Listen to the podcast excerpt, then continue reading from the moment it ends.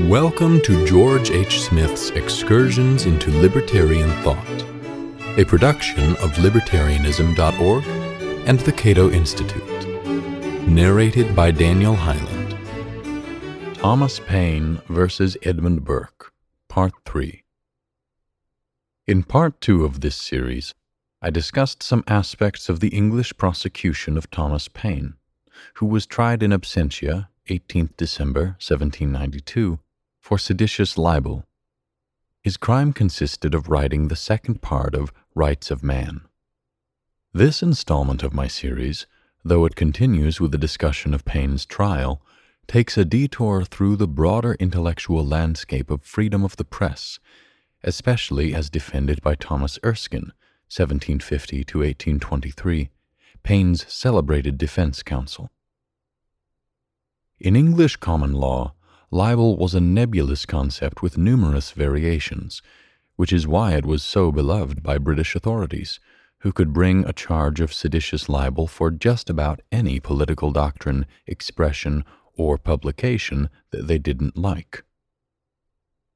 Sir William Blackstone, in his authoritative Commentaries on the Laws of England, 1765 69, explained that libels are malicious defamations of any person, and especially a magistrate, made public by either printing, writing, signs, or pictures, in order to provoke him to wrath or expose him to public hatred, contempt, and ridicule. In a civil action, according to Blackstone, a libel must be false as well as scandalous. But truth is irrelevant in a criminal prosecution of libel because criminal law considers only the tendency of a libel to create animosities and to disturb the public peace. And since true as well as false statements may lead to the breach of the public peace and perhaps to bloodshed, truth is no defense against a charge of seditious libel. Blackstone concluded, and therefore, in such criminal prosecutions, the only points to be inquired into are, first, the making or publishing of the book or writing, and secondly, whether the matter be criminal. And if both these points are against the defendant, the offense against the public is complete. Paine's attorney was Thomas Erskine, 1750 to 1823, who later served as Lord Chancellor of Britain, 1806 7. Erskine made a significant contribution to the reform of English libel law. Contrary to the prevailing view, according to which the judge had the sole right to determine if a publication is libelous, and the jury had no function other than to determine whether or not the defendant was responsible for that publication, Erskine argued that the jury should decide on the libelous nature of a publication, and that such determination should be made within the full context of the work, including the intent of the author, publisher, or distributor. Only if a defendant had a mischievous intention such as the desire to deceive or to inflict harm on his government or country, should he be convicted of seditious libel. Erskine famously argued for this interpretation of libel law during the trial of William Davies Shipley, Dean of St. Asaph, for seditious libel, August 1784.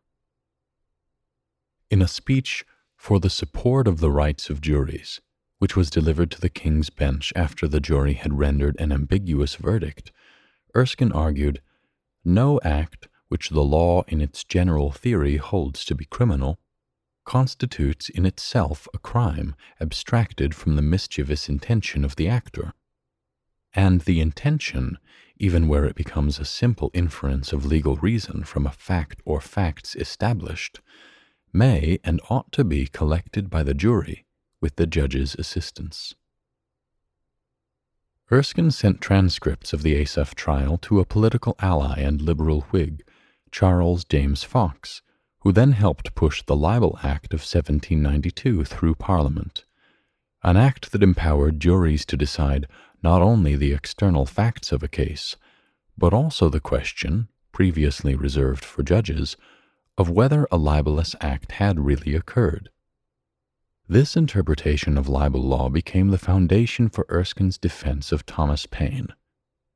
Erskine stated his general approach as follows The proposition which I mean to maintain as the basis of the liberty of the press, and without which it is an empty sound, is this that every man, not intending to mislead, but seeking to enlighten others with what his own reason and conscience, however erroneously, have dictated to him as truth, may address himself to the universal reason of a whole nation, either upon the subject of governments in general, or upon that of our own particular country, that he may analyze the principles of its constitution, point out its errors and defects, examine and publish its corruptions, warn his fellow citizens against their ruinous consequences, and exert his whole faculties in pointing out the most advantageous changes in establishments which he considers to be radically defective, or sliding from their object by abuse. All this every subject of this country has a right to do, if he contemplates only what he thinks would be for its advantage, and but seeks to change the public mind by the conviction which flows from reasoning dictated by conscience. Erskine did not repudiate the notion of seditious libel per se, nor did Thomas Jefferson and many of his American contemporaries, according to a controversial book by Leonard Levy, Jefferson and Civil Liberties, The Darker Side, 1963. Rather, Erskine argued that a person would be guilty of seditious libel if he wickedly condemns what his own understanding approves, if he calumniates living magistrates, or holds out to individuals that they have a right to run before the public mind in their conduct, that they may oppose by contumacy or force what private reason only disapproves, that they may disobey the law because their judgment condemns it, or resist the public will because they honestly wish to change it.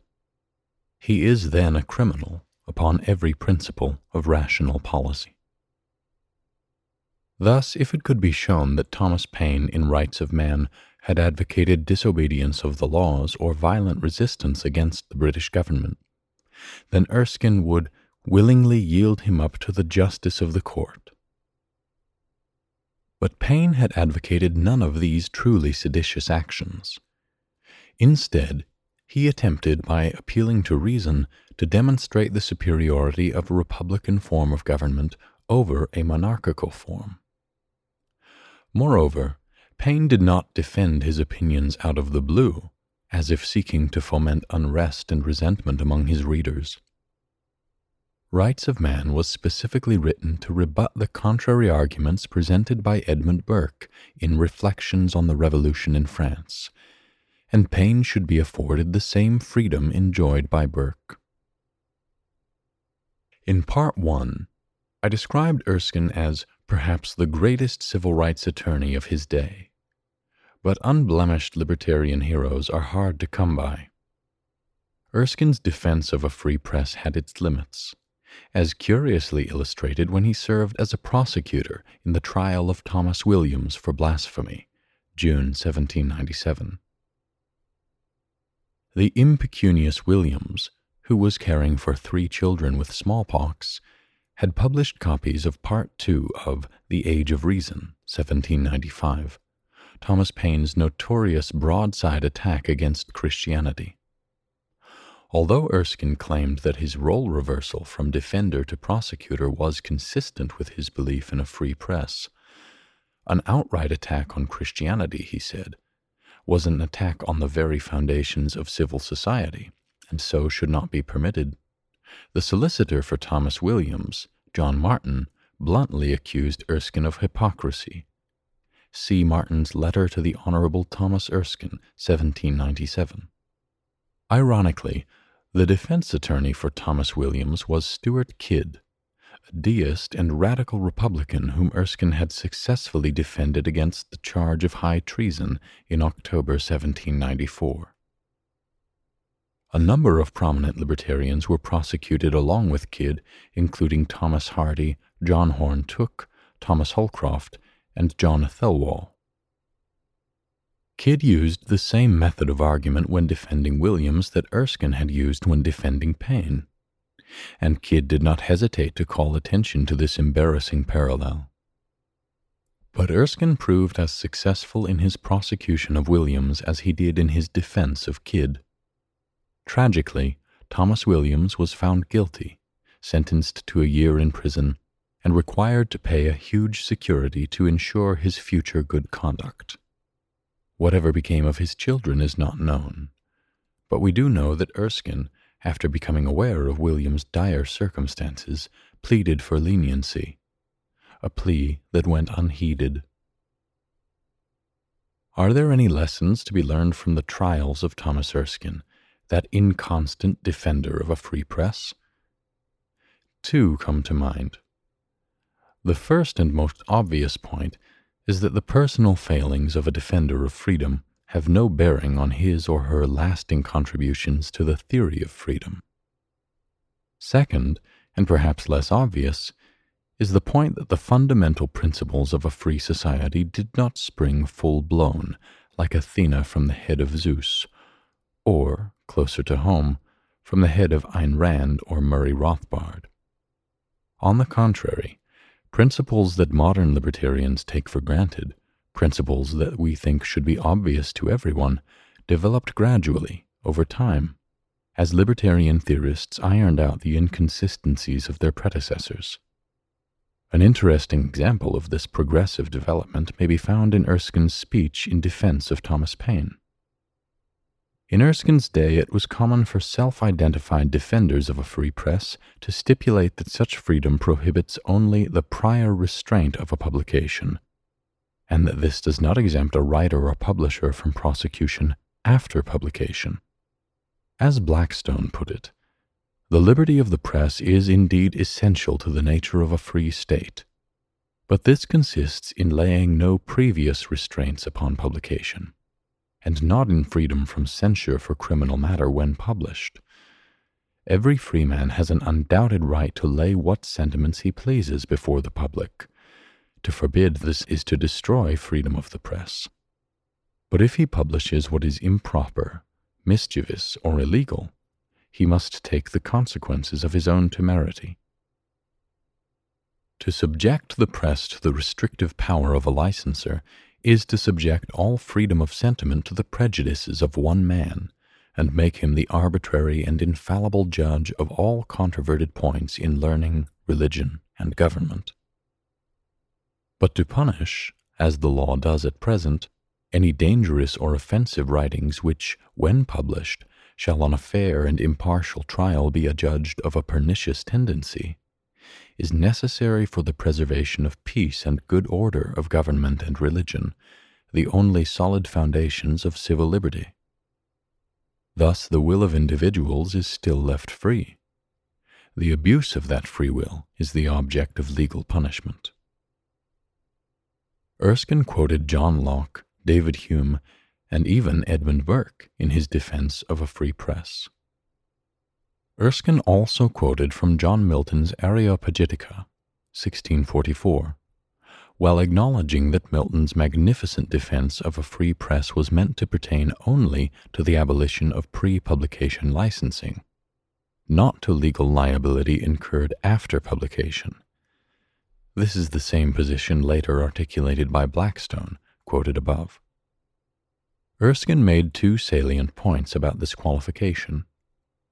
First, if every work that runs counter to the wishes of government or to the opinions of those who may compose it is to be condemned as libelous, then to institute pre publication licensers and censors would be the rational course of action. For if the censor forbids the publication of a book, the writer simply needs to forbear publication, and that will be the end of the matter unless the writer appeals the decision of the censor to a higher authority. But if a writer may be prosecuted after his book has been published, then he will live in a continuous state of insecurity and fear, never knowing if and when he will suffer legal punishment. Upon the argument of today, a man must print at his peril, without any guide to the principles of judgment, upon which his work may be afterwards prosecuted and condemned. Erskine concluded that Milton's arguments, if consistently applied, condemn all forms of censorship, not merely pre publication licensing. An insight that has surely occurred to many readers of the Areopagitica and other early defenses of a free press that are riddled with exceptions. Generally speaking, this is the manner in which libertarian ideas have developed and progressed over time.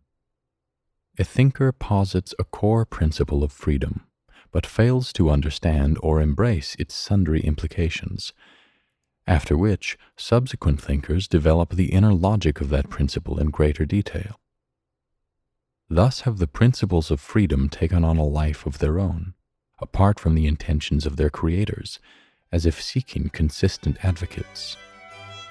But improvements in the principles of liberty would never have occurred if there had not been a foundation, however flawed, to build upon. Thank you for listening to Excursions. To learn more about libertarian philosophy and history, visit www.libertarianism.org.